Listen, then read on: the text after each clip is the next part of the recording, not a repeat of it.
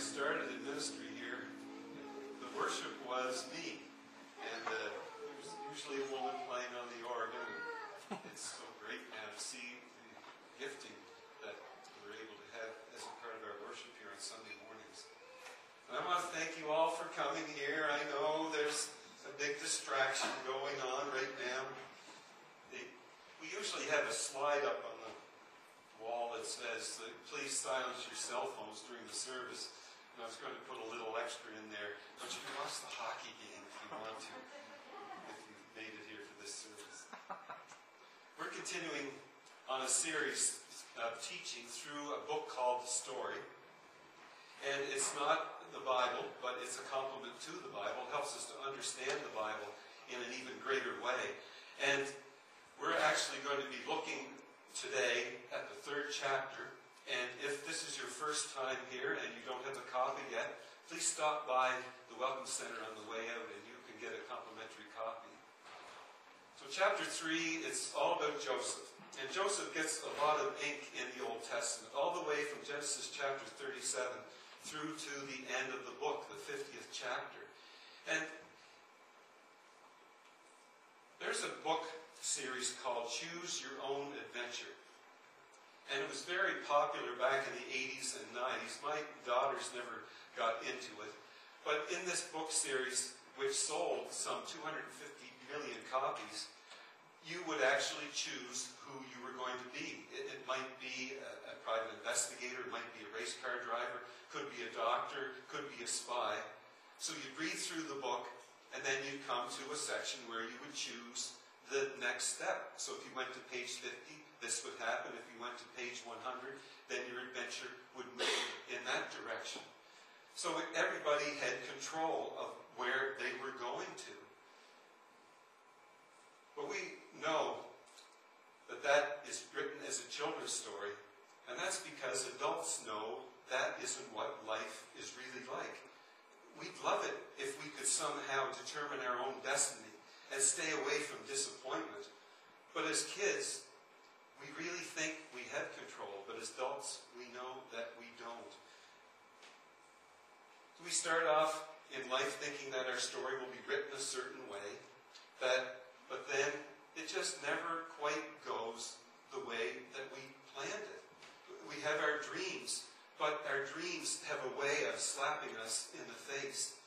And right now, we're watching the last day of the Olympics. And there were a lot of people that were supposed to get gold medals for Canada, or at least be in the medals. And something happened, and they weren't able to do that. It might have been a slip going around the corner. It might even have been a judge's error. It might have been going outside of the course in a ski race. Many different reasons. But I love the way that our media has actually handled it so much better this time. Because they don't treat it as a day of mourning each time someone has failed, each time someone's story hasn't worked out the way they wanted it to. And they haven't had to go and apologize to the country on TV for letting the country down. Reality slapped Joseph in the face. He's the son of Jacob, also called Israel. He's the grandson of Isaac and the great grandson of Abraham. Like, what a heritage this guy has. And he's growing up as a teenager in a dysfunctional home. He's the youngest of 11 sons, and his father gives him this coat. It's a coat of many colors. And it's a statement to the other brothers. It's not just a coat. The father is actually saying, This son is my favorite. I love him the most. This son is the one who's going to receive the majority of my inheritance. And because he's wearing this coat, he's not going to be out there in the fields working. That you guys are going to do all of that. Now that would be like on Christmas morning, and you have 11 sons, and you give 10 of them a sponge rubber ball, and then the other guy gets an iPad. It just doesn't work out fair. And sure enough, there's a problem. So read with me in Genesis 37, verse 4. But when his brothers saw that their father loved him more than the rest, they grew to hate him and couldn't find it in themselves to speak to him without resentment or argument. As some of you know how quickly you don't get to choose your own adventure because you didn't get to choose the home that you grew up in. And maybe it's not the type of home that you would have wanted. Instead of love, there's a lot of hatred going around. And there's not a kind word being spoken. Joseph's in a home like that. He has three stepmothers, and they're all living in the one house. And that's where he's growing up, in a home like that. And many people grow up in homes like that as well, that kind of crush the dreams that they have. And Joseph doesn't help matters at all because he has a dream about his brothers bowing down to him. Now, if you're the younger sibling and you're taking notes here this morning, write this down. If you have a dream where you are greater than your other siblings, like keep it to yourself. But not Joseph. Like next breakfast, he's there. Hey guys, guess what I dreamt last night? And he goes on to tell them all about the dream. Like, not a smart move. So one day, Jacob sends Joseph out into the fields where the other brothers are working. So they're sweating, they're tired, the dirt is sticking to them, they're hungry, and then along comes their brother in this fancy coat. And they can see him from quite a distance away. So we pick up again in verse 19.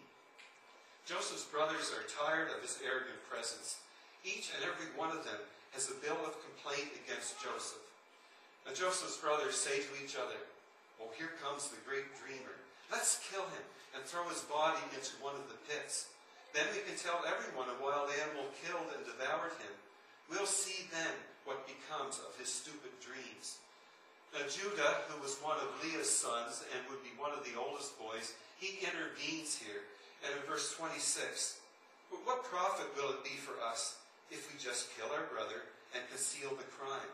Come on, let's sell him to the Ishmaelites instead. We won't have to lay a hand on him then. He is, after all, our brother, our own flesh and blood. And all the brothers agreed. So that's what they do. And here's Joseph at the age of 17 being sold into slavery in Egypt.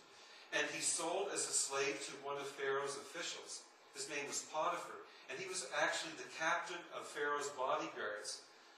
And the brothers, they want to cover up what they've done, so they kill a goat, they take the blood, they put it on the coat, and then they take the coat back to their father.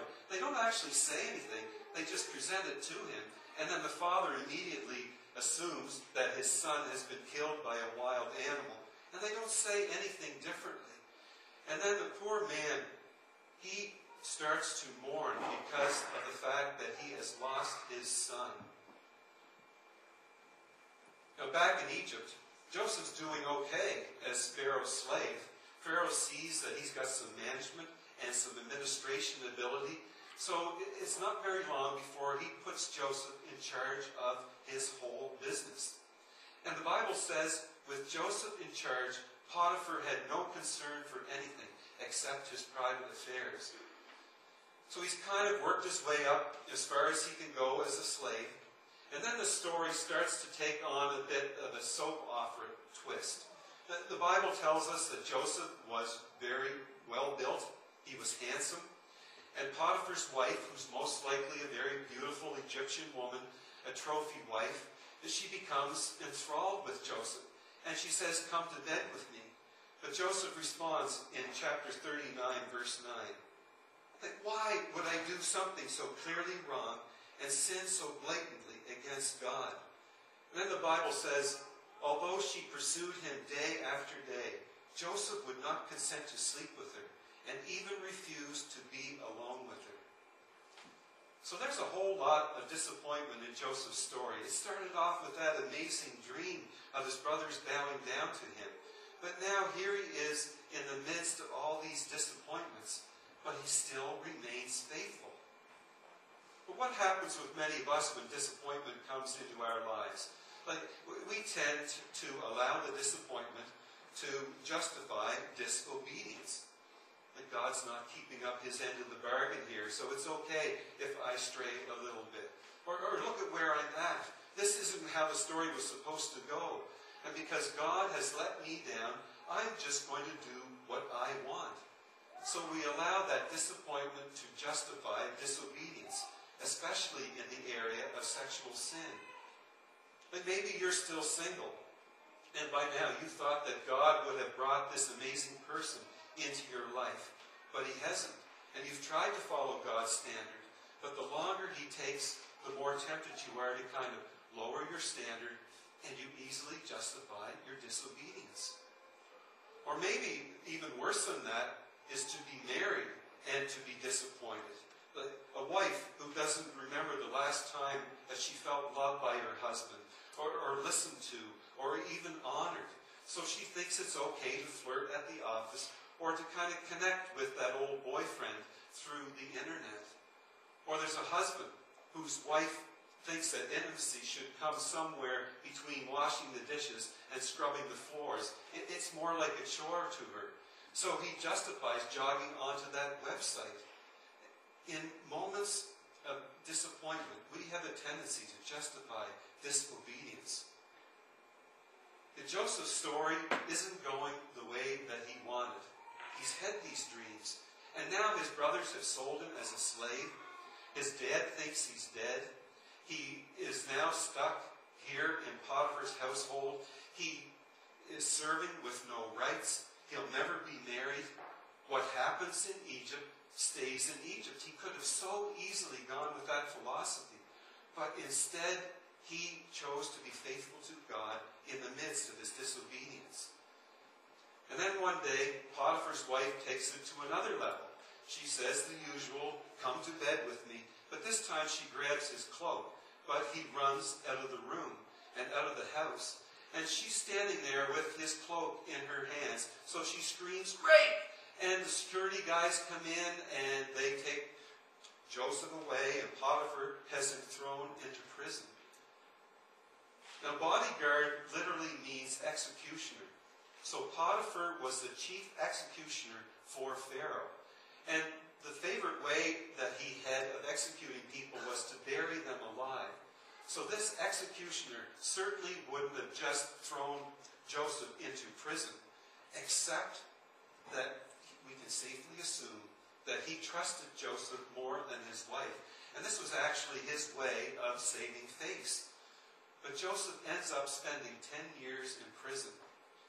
Now, he actually is chained in a dungeon, at least at the beginning.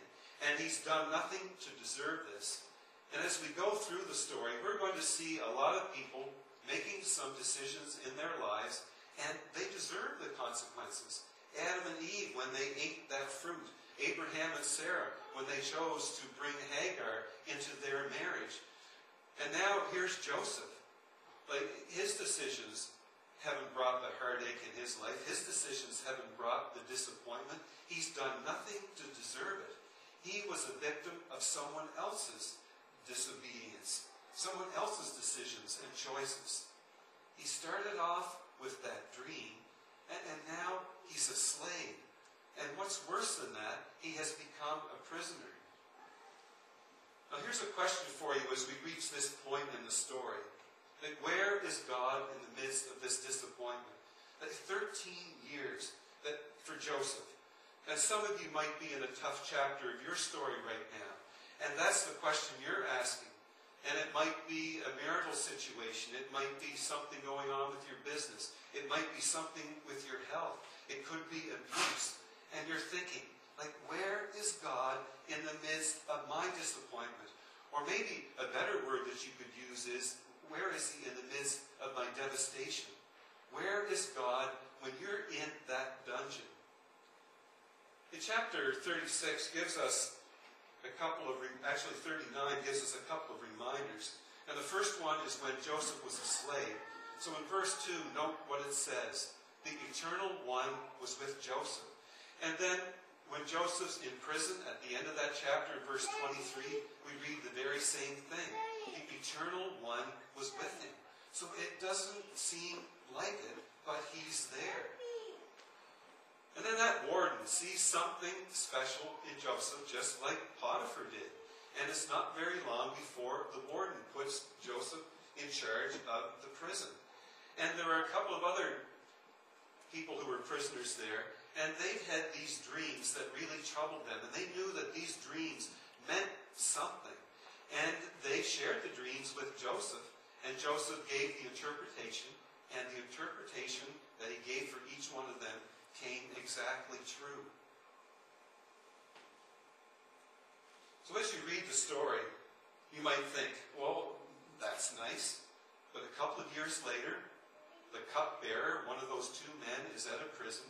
He's back working in Pharaoh's palace, working for the most powerful man in the world. And then Pharaoh has these troubling dreams.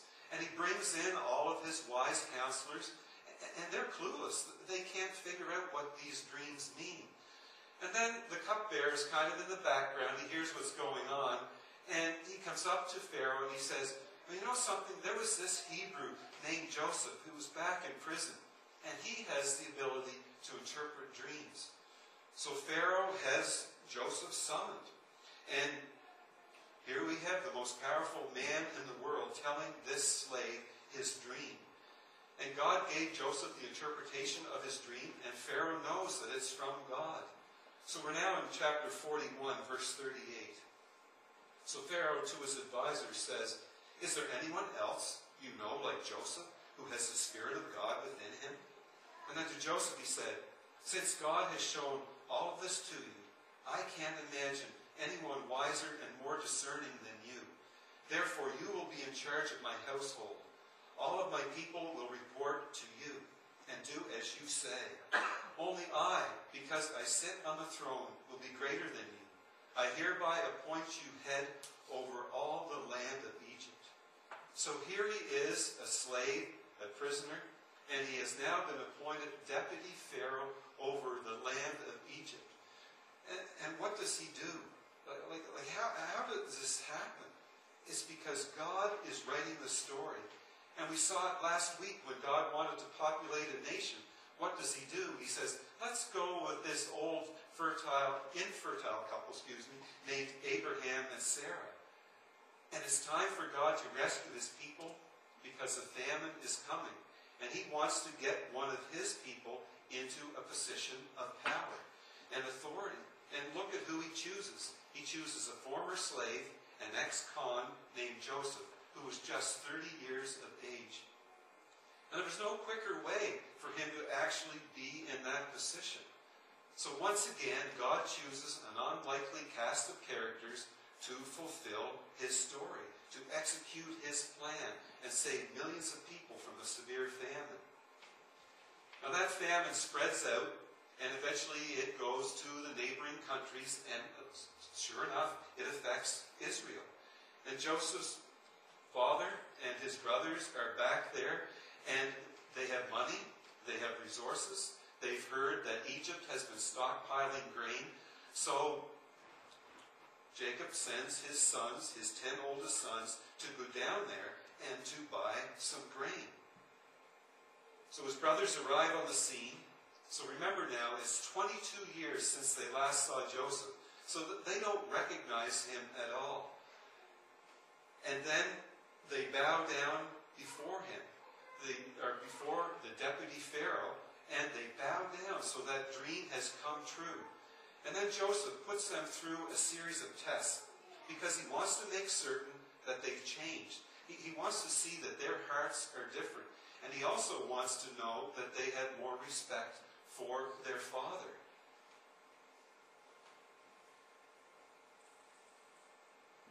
And he plays with them a little bit, but finally, he just can't hold it in any longer. And in chapter 45, look what we. Then Joseph could no longer keep his composure. The room was crowded with people, so he ordered his attendants, send everyone out of the room. Joseph didn't want anyone else in the room when he finally told his brothers his true identity. But he began to cry so loudly that the Egyptians heard it, and the Pharaoh's household heard it as well. Joseph turned and addressed his brothers. I am Joseph. Is my father still alive? But his brothers were too shocked to speak. They couldn't answer, for they were so overwhelmed that they were standing in Joseph's presence. And then Joseph to his brothers, Come closer to me. And his brothers approached him cautiously. I am your brother Joseph, whom you sold into Egypt. Don't be upset or angry with yourselves any longer because of what you did. You see, God sent me here ahead of you to preserve life. So what he's telling them is that it's all part of God's story. Like, don't be angry at yourselves here. Even though you intended to do me harm, like God didn't intend it that way at all. Now, the brothers didn't know that at the time. Joseph didn't know it at the time that he was going through all of it. But God was working. And here's something I want you to note that God didn't cause the brothers to sin and sell their brother as a slave and then lie to their father. God didn't cause Potiphar's wife to lust after Joseph and then lie about the attack. But look at what God does. That he takes the broken pieces and he takes the disappointment and he says, I can work with that. And he uses all of that to fulfill his purpose.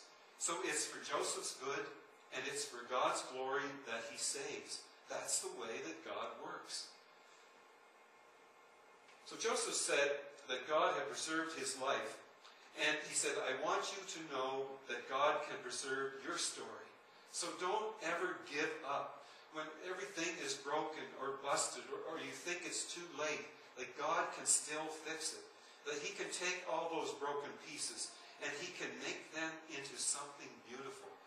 And the upper story in all of this is that God is working through everything. And he, he is working through our lives as well. And he wants to take those broken pieces because they eventually lead to Jesus, the one who saved the world from sin. And Joseph spent a lot of time as a slave and as a prisoner, but God hadn't left him.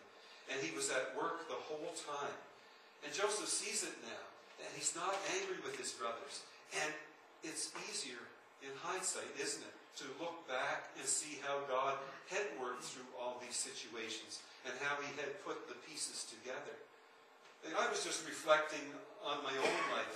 I grew up in a Christian home, and as my wife said, sheltered for the most part. And, and that's true. All my family members were Christians. My best friends were all Christians.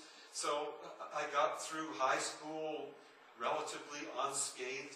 I had the president of Maritime Christian College come to visit me. He said he saw something in me for ministry, but I went to the guidance counselor instead, who looked at my marks and said, You'd make a good CA. And I look back now and realize how horrible that would have been for me to be stuck at a desk all day long and not have much contact with people. Yesterday morning, I went over to Dartmouth to help Tim and Karen Cook outreach project for the crossing, the new church that they're planning there. And they sent invitations out to the whole, basically 10,000 homes in Dartmouth, so it's not the whole community. And they had 350 people show up for a movie at the crossing. And I just spent my time going through that lineup, talking to people, just enjoying it. So I thought, okay, I will become a CA. I was recruited to play football at Mount Allison University, so I enrolled in business there. But then there's this girl I liked, and she was going away to university too, so I didn't go to try out for the football team. And then I didn't like the program I was taking very well, and when hockey season started every Wednesday and every weekend, I was hitchhiking back home to Prince Edward Island to play with my junior A team. So the year didn't go that well. Mom called it a year chalked up to experience. But during the latter part of that year, that was when I felt the calling to the ministry. And I enrolled at Maritime Christian College. And one of the pastors teaching my courses had this amazing daughter that I didn't let get away. And she has turned out to be an amazing pastor's wife. And God was working through all of that. And when I graduated, there were some bigger churches in Toronto and Edmonton and Calgary that had openings, that, and I applied for them. Even if there had been one in Montreal, I wouldn't have applied because I was looking at National Hockey League teams. That's why I wanted to go to those cities. I was thinking I could get a season's pass. But they all graciously turned me down. But there was a small rural church in New Brunswick that accepted me, and and loved me for five years and prepared me to be able to take on the challenge of a city church. And then Fred Osborne, who was the lead planner of this congregation, uh, left after seven years, and my name was seventh on a list of seven as potential pastors, but God let it be that all the other six had some reason or another why they couldn't be here. So I ended up as a pastor, and that was 25 years ago. Now I know a lot of that seems insignificant to you, but in heaven one day, we're going to discover that there are a lot of insignificant things that God has been working through in order to shape our story. You're familiar with Romans 8:28, and we know that in all things God works for the good of those who love him, who have been called according to his purpose. But, and that's all things. Those are the key words in there. It's the good things and the bad things. It's the exciting things and the not so exciting things. It's the little things and the big things. It's in all things. And, and that's a promise from God.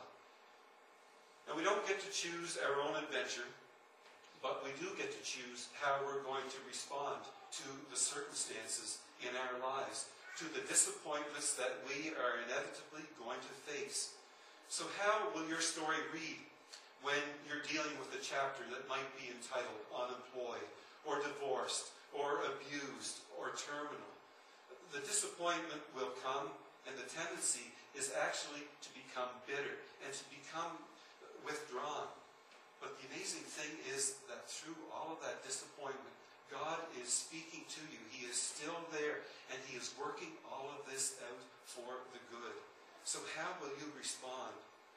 But we all want to start off thinking that our story is going to go in a certain way, but it never quite goes the way that we planned it. We don't get to plan our adventure. We don't know the challenges that we're going to face in our lives, but we do get to react to those challenges. We do get to remind ourselves that God is there with us through all of that. That He is there in that disappointment. He gets the last word.